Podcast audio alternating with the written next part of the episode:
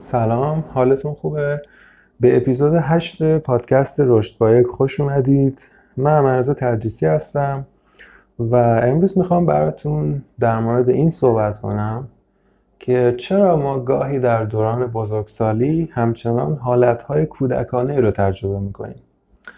ممکنه این حالتها رو هم در خودتون مشاهده کنید و هم در اطرافیان. برای همین موضوع بسیار کاربردیه و یاد گرفتن این مفهوم ممکن از خیلی جهات به دردتون بخوره. این موضوع یه جورایی در ادامه اپیزود قبلی هم هست و اگه اونو گوش کرده باشید، ما توی اپیزود هفت در مورد طرحواره‌ها صحبت کردیم و اونجا گفتیم که طرحواره‌ها یک سری الگوهایی هستن که ما در طول زندگی یاد میگیریم، توی موقعیت‌های مختلف، توی روابط اجتماعیمون با مراقبین اولیه مثل پدر و مادر یا جاهای دیگه، و این الگوها در نهایت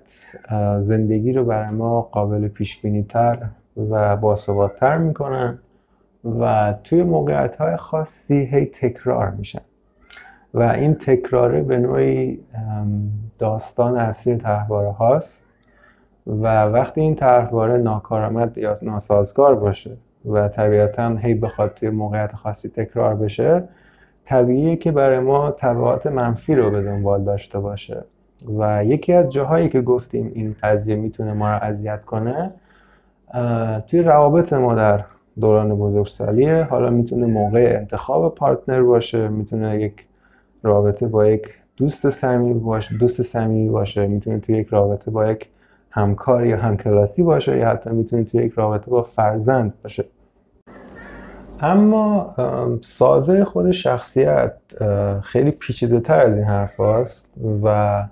مفهوم طرحواره به تنهایی نمیتونه کل اتفاقاتی که برای ما میفته رو توجیه کنه. ما در آن واحد بسته به موقعیتی که قرار داریم، در واقع موقعیتی که توش قرار داریم، یه فکرایی تو سرمون هست، یه هیجانات و یه حسایی تو سرمون هست، یه انگیزه های زیربنایی یا عمیق تو سرمون هست و در نهایت یه سری رفتارهایی هم میتونیم از خودمون بروز بدیم. وقتی نیازهای بنیادین ما مثل استقلال، خودکفایی، کفایت فردی و نیاز به ارتباط با دیگران برآورده شدن، اکثر حالتهایی که ما تجربه میکنیم، فکرهایی که داریم، حسایی که داریم، رفتارهایی که از خودمون نشون میدیم، رفتارهای نسبتاً بالغ و سالمی هستند، نسبتاً سازگارانه هستند و آنچنان مشکلات حادی برای ما ایجاد نمیکنند. اما گاهی هم ممکنه در یک موقعیت خاصی در زندگی اصطلاحاً دگمه احساسی ما زده بشه و یک پکیجی در ما بالا بیاد که جلوه‌های خیلی مشخصی داره. مثلا یک فکرای خاصی باشه که همراه میشه با یک سری حسای خاصی و اون حسا هم یک سری انگیزه‌های زیربنایی مشخصی رو دارن که در نهایت منجر به یک سری رفتارهای خاصی میشن. در واقع داخل این پکیج این مؤلفه‌هایی که نام بردم مثل زنجیر به هم دیگه وصلن، یعنی این فکرها و حسا و انگیزه‌ها و رفتارها با هم دیگه بالا میان. ما به این پکیج میگیم مدها یا حالتهای شخصیتی. این مدها یا حالتهای شخصیتی در واقع دارن حالت فعلی ما در زمان حال رو نشون میدن و گاهی میتونن سازگارانه و کارآمد باشن و گاهی میتونن ناسازگارانه و ناکارآمد باشن. در دل هر کدوم از این مدها هم میتونه چندین طرحواره وجود داشته باشه، یعنی هر کدوم از این مودها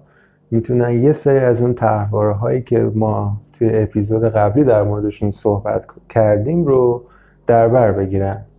حالا مسئله بعدی هم اینجاست که در آن واحد، یعنی در زمان حال، در یک فرد نسبتاً سالم چندین مود میتونن به صورت همزمان در حال فعالیت داشته باش در حال فعالیت باشن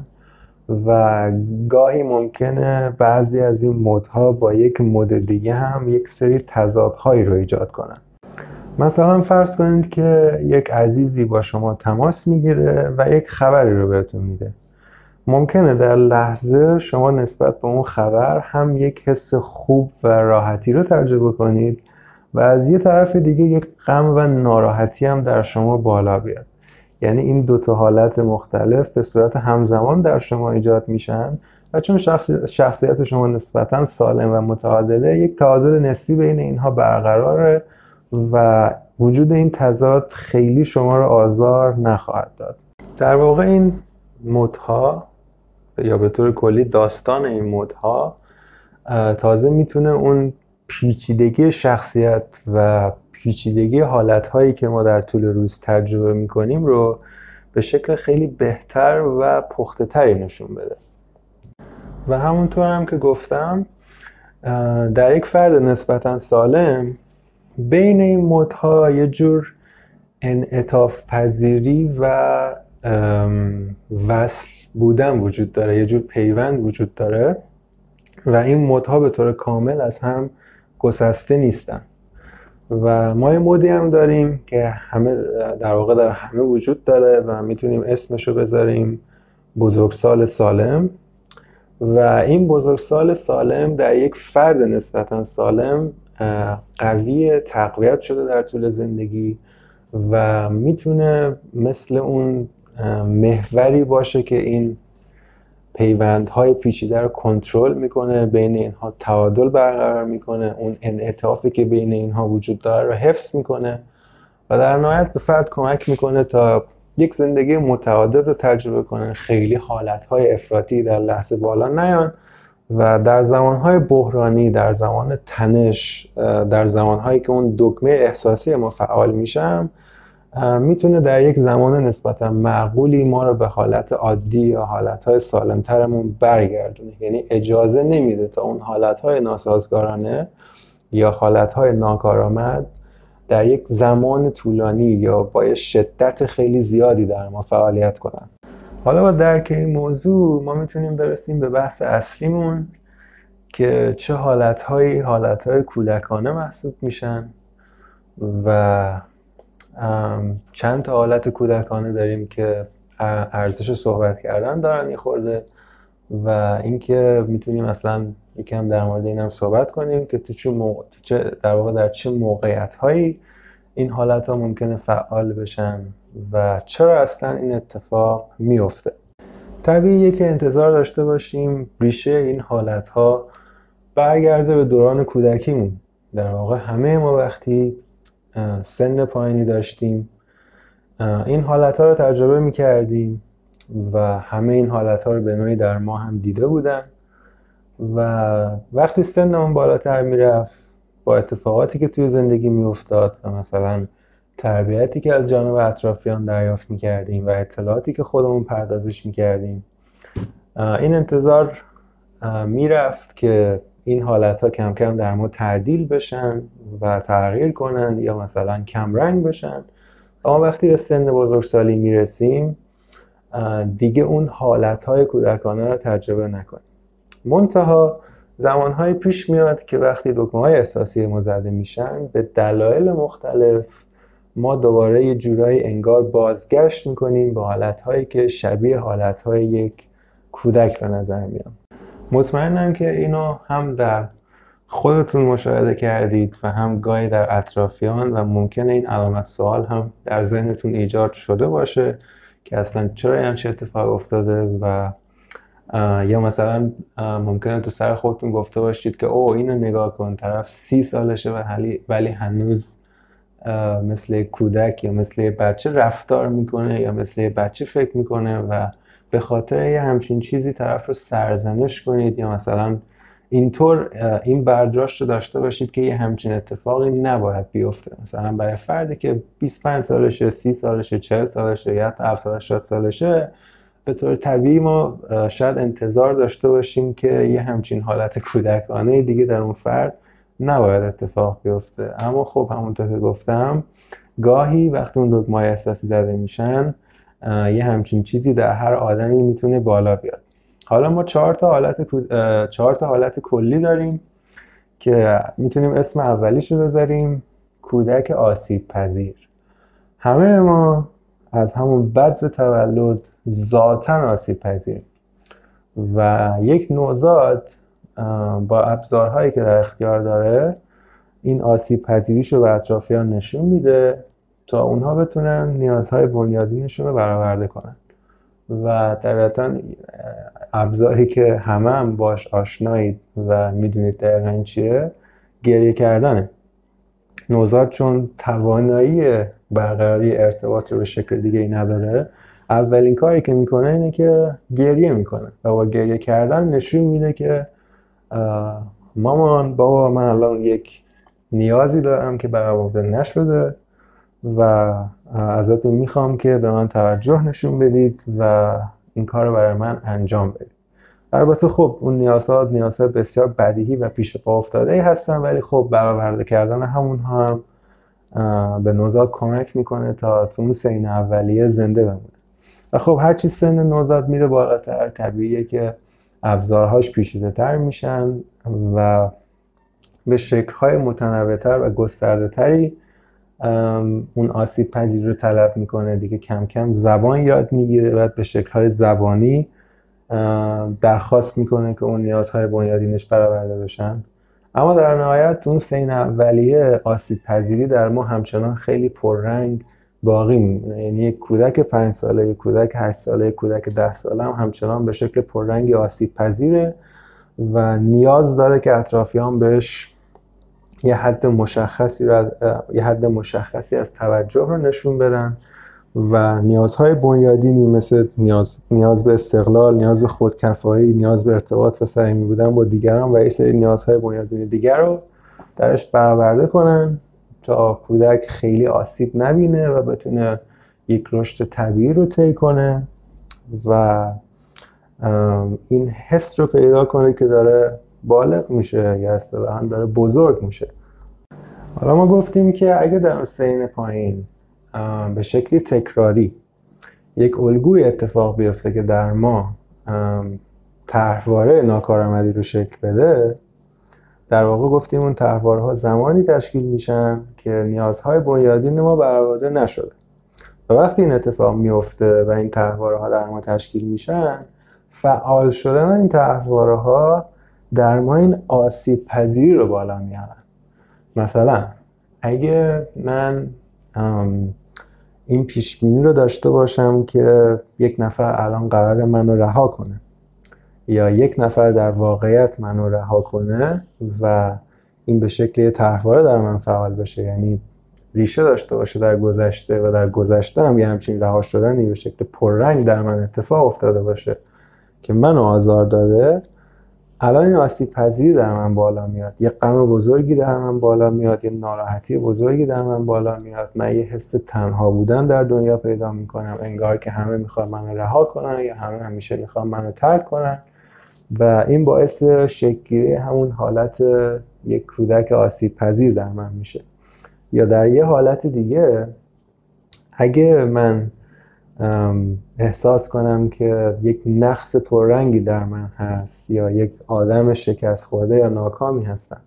یا در موقعیت‌های قرار بگیرم که شکست بزرگی بخورم یا نقص بزرگی رو تجربه کنم، باز این آسیب پذیری در من میتونه بالا بیاد و یک غم بزرگی منو فرا بگیره. مثلا در یک موقعیت تحصیلی یک ناکامی بزرگ رو تجربه کنم، در یک موقعیت شغلی یک ناکامی بزرگ رو تجربه کنم یا یه آدمی رو دوست داشته باشم اما نتونم اون رابطه‌ای که میخوام رو باهاش تجربه کنم. همه اینها میتونه من رو بازگشت بده به اون سنین اولیه، به اون سنین پایین که من ذاتاً حس میکردم آسیب پذیرم و وقتی این آسیب پذیری بالا بیاد به طور طبیعی قرار یک غم و ناراحتی باش همراه بشه. چرا؟ چون یک نیاز بنیادین از ما سلب شده و وقتی این نیاز بنیادین سلب میشه ما به طور طبیعی ناراحت میشیم، غم بزرگی رو تجربه میکنیم و این حس در ما به وجود میاد که ما الان در این موقعیت فعلی فعلی آسیب پذیریم. پس در واقع فعال شدن اون طرحواره‌های ناکارآمد میتونن این آسیب پذیری رو در ما بالا بیارن و بالا اومدن این آسیب پذیری یک چیز غیر عادی یا غیر طبیعی نیست. فعال شدن هر کدوم از این طرحواره ها میتونه این آسیب پذیری رو به شکل پررنگ ایجاد کنه و خب درک این موضوع خیلی مهمه که حالا بسته به فرد ممکنه گاهی در آن واحد چندین طرحواره در حال فعالیت باشن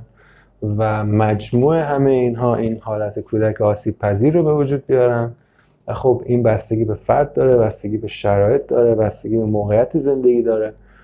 و حتی بستگی به این داره که چقدر مشکلات شخصیتی فرد پررنگه. اما مسئله اصلی اینه که درک کنیم که بالا اومدن این آسیب پذیری یک چیز عادی و نرماله و برای همه میتونه اتفاق بیفته. ما همچنین قبل از بالا آمدن این آسیب پذیری یا بعد از بالا آمدن این آسیب پذیری ممکنه عصبانی بشیم و اینجا میرسیم به حالت شخصیتی دوم که میتونیم اسمشو بذاریم کودک عصبانی. ما از اینکه پیش بینی کنیم قرار رها بشیم یا بی‌اعتماد باشیم نسبت به اطرافیان یا اینکه اطرافیان با ما سرد برخورد کنن یا اینکه آدم شکست خورده ای باشیم یا اینکه مثلا نتونیم خیلی خویشتندار باشیم یا اینکه همش دنبال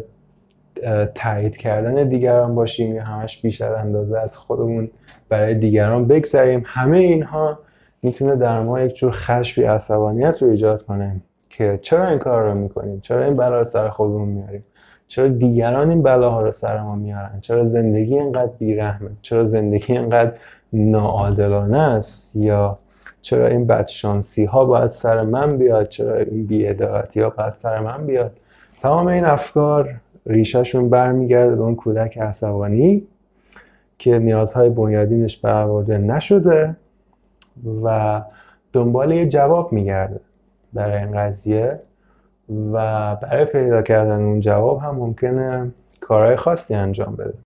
حالا ما اینجا میرسیم به یه مسئله دیگه. ذهن ما به صورت کلی دوست نداره که ما خیلی وارد این حالتهای کودکانه بشیم. این که مثلا این حس در ما ایجاد بشه که ما الان مثل کودک آسیب پذیریم یا مثل کودک عصبانیم. دلیلش هم اینه که این حالتها از لحاظ احساسی و هیجانی خیلی حالتهای سنگینی هستن و ما همیشه گرایش داریم به بازگشت به حالت تعادلی. دوست نداریم خیلی احساسات منفی سنگین رو به صورت مداوم و طولانی مدت تجربه کنیم.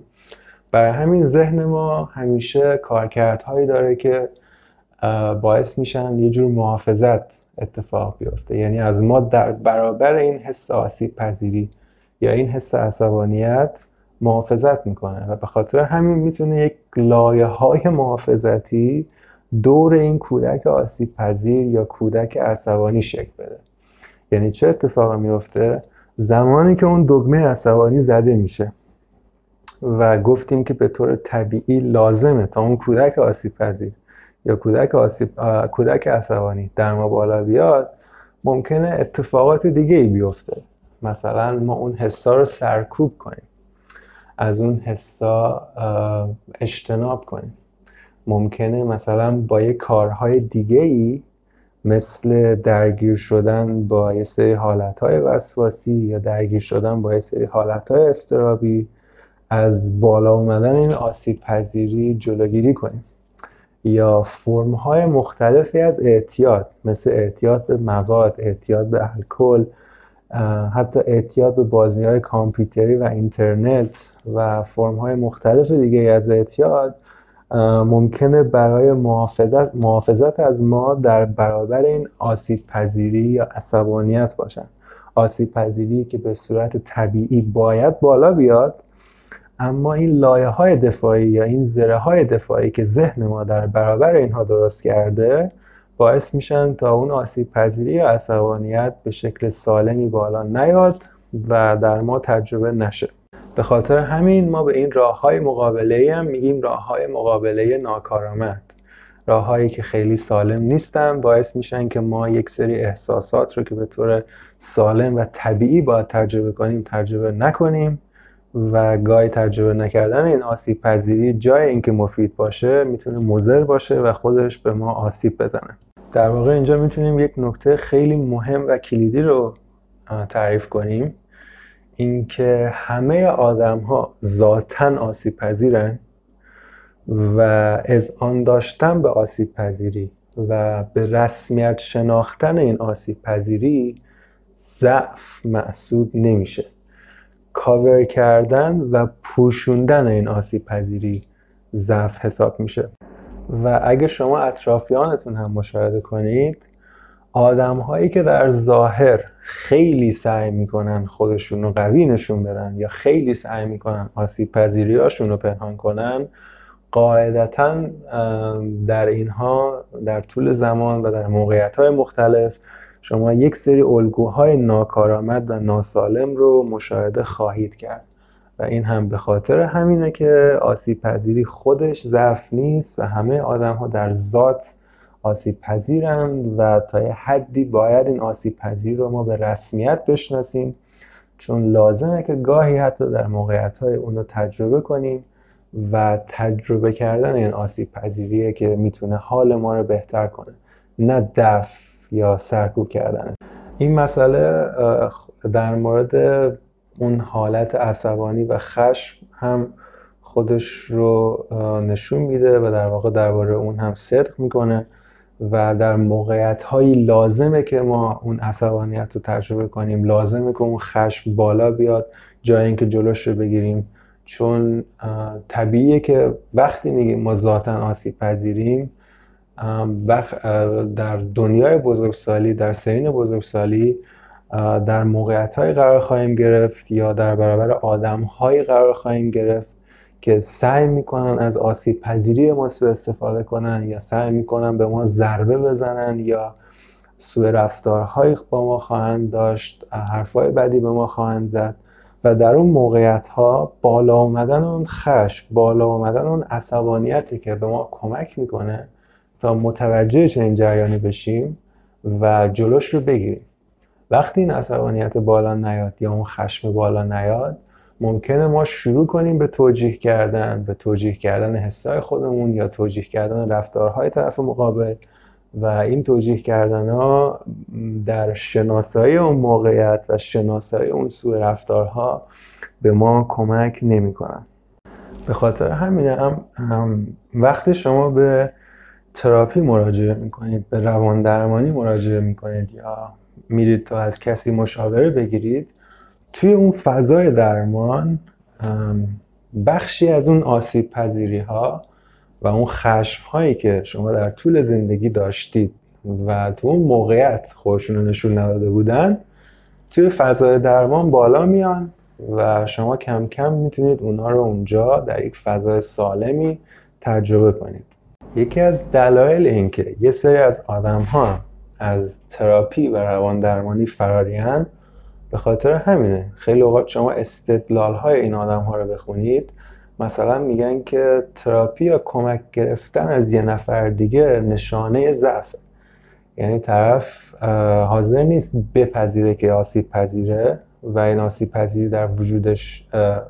قرار داره، برای همین یه همچین استدلالی میاره برای قرار گرفتن در موقعیت، چون میدونه که در موقعیت قرار آسیب پذیریش بالا بیاد و ممکنه چیزهایی رو تجربه کنه که دوست نداشته باشه تجربه کنه. چرا؟ چون در طول زندگیش یاد گرفته که اون آسیب پذیر رو بپوشونه. برای همینه که میگیم پوشوندن آسیب پذیری لزوماً چیز سالمی نیست و ما اسمش رو میذاریم راه‌های مقابله ناکارآمد. اساساً کسانی هم که حالا در هر نقطه زندگی این حس یا این فکر درشون به وجود میاد که نیاز دارن که مشاوره بگیرن یا نیاز دارن که برن تراپی، یکی از دلایلش همیشه به خاطر همینه که اون حالتهای کودک آسیب پذیر یا حالتهای کودک عصبانی در یک موقعیت‌های باید تجربه می‌شده اما این اتفاق نیفتاده و سرکوب شدن اونها، پنهان کردن اونها به فرد آسیب زده و یکی از دلایل یکی از دلایلیه که باعث شده فرد الان این نیاز رو داشته باشه که حس میکنه باید از یه نفر دیگه کمک بگیره و دونستن این میتونه به شما کمک کنه که از این قضیه نترسید و ببینید که این بخشی از اون پروسه است و باید برید تو اون فضا قرار بگیرید و اجازه بدید تا اون آسیب پذیری بالا بیاد و مطمئن باشید که بالا اومدن آن آسیب پذیری به شما در نهایت کمک خواهد کرد. ما دو حالت کودکانه دیگه هم داریم. حالت سوم میتونیم اسمش رو بذاریم کودک بی انضباط یا تکانشگر. همه کودکان بدون استثنا تا حدی بی انضباطن، یه سری چیزها رو نمیتونن کنترل کنن، یه سری تکالیف بیرونی رو دوست ندارن انجام بدن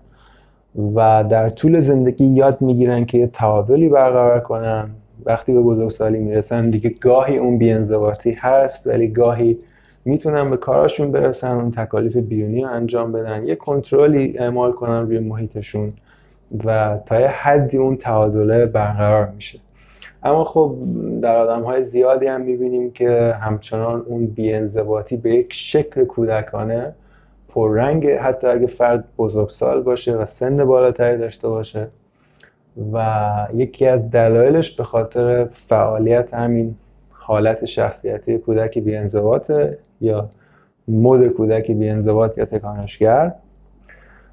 ولی یه مسئله هست که در مورد این کودک بی‌انضباط باید بدونید و اونم اینه که وجود یک سری اختلال‌های روانی ممکنه باعث فعالیت این کودک بی‌انضباط بشه. یکی از اون اختلال‌ها اختلال نقص توجه بیش‌فعالی یا ای دی اچ دی. این اتفاقی که در واقع به خاطر ای دی اچ دی میفته دقیقاً فعال شدن یک کودک بی‌انضباطه. یعنی شما در موقعیت‌هایی در زندگی که باید یه سری فعالیت‌های بیرونی انجام بدید یا خودتون رو با یه سری ساختارهای بیرونی در جامعه تطبیق بدید، توی ذهنتون یه حالت کودک بی‌انضباط فعال میشه که همش اجتناب میکنه، همش کار رو به تأخیر میندازه، همش میخواد دقیقه نود باشه یا از برنامه‌ریزی جلوگیری میکنه، دور میکنه خودش رو از همچین چیزایی و همش میره دنبال پاداش‌های فوری، پاداش‌های آنی. همه اینا در نهایت برمیگرده به یه جور حالت کودک بی‌انضباط و درک این موضوع مهمه که این کودک بی‌انضباط در واقع در فرد به طور عمدی شکل نمیگیره، یک اختلاله که باعث شکل گیری این حالت و بالا آمدن این حالت میشه و فرد در فعالیت این کودک بی‌انضباط در ذهن خودش تقصیری نداره. یعنی نمیتونیم فرد رو به خاطر این بی‌انضباطی یا تکانشگری سرزنش کنیم چون در نهایت دست خودش نیست و باید اینو بپذیریم و بتونیم به فرد کمک کنیم تا بدون به چه شکلی میتونه با این قضیه کنار بیاد. و اما برسیم به حالت چهارم یا حالت آخر.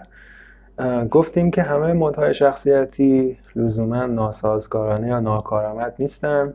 یه سری از مودها مودهای سالمی هستن و ما لازم داریم که گاهی فعال باشن و ما تجربهشون کنیم تا بتونیم حال بهتری داشته باشیم. و یکی از اون مودها اسمش هست حالت کودک خوشحال. و حالت کودک خوشحال زمانی در ما فعال میشه که نیازهای بنیادین در ما برآورده شدن. ما مثلا در موقعیت‌های کاری یا تحصیلی موفقیم و حس خودکفایی در ما فعالیت فعالیت میکنه یا یه جور حس استقلال داریم و میدونیم که دیگران اونقدر که باید روی ما و زندگیمون کنترل ندارن و این استقلاله میتونه در ما خوشحالی ایجاد کنه. یا توی روابطمون با دیگران کارهایی میکنیم یا چیزهایی تجربه میکنیم که ما رو خوشحال میکنه یا زمانهایی که به بازی میپردازیم. بازی کردن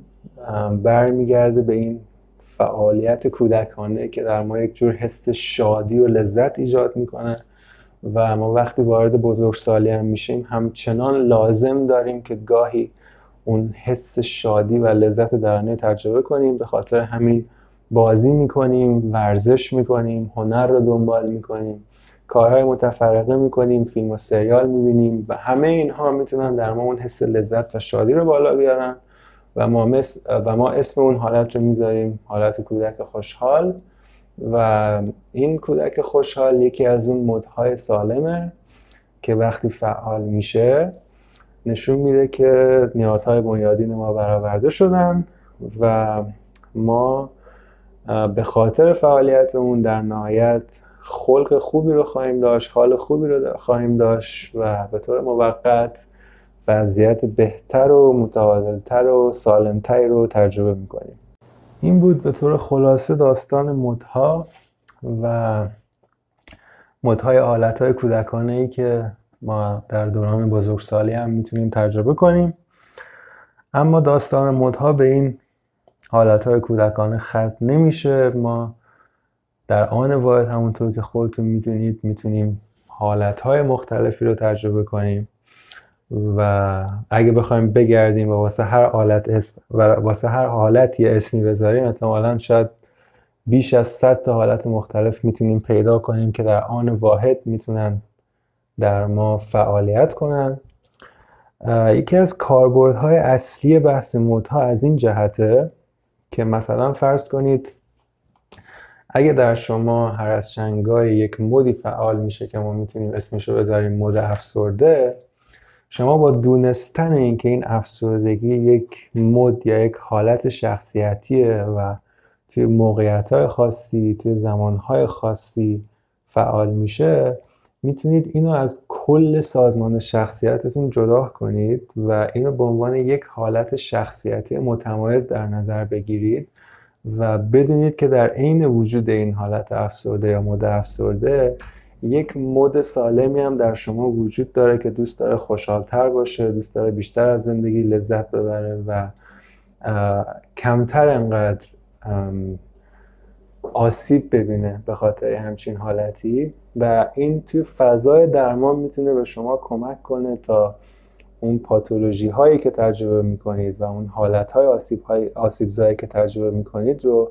از لحاظ ذهنی بتونید راحت تر حذف کنید. در واقع یکی از مهمترین کاربردهای مدها هست و من تو این پادکست هم حالا در ادامه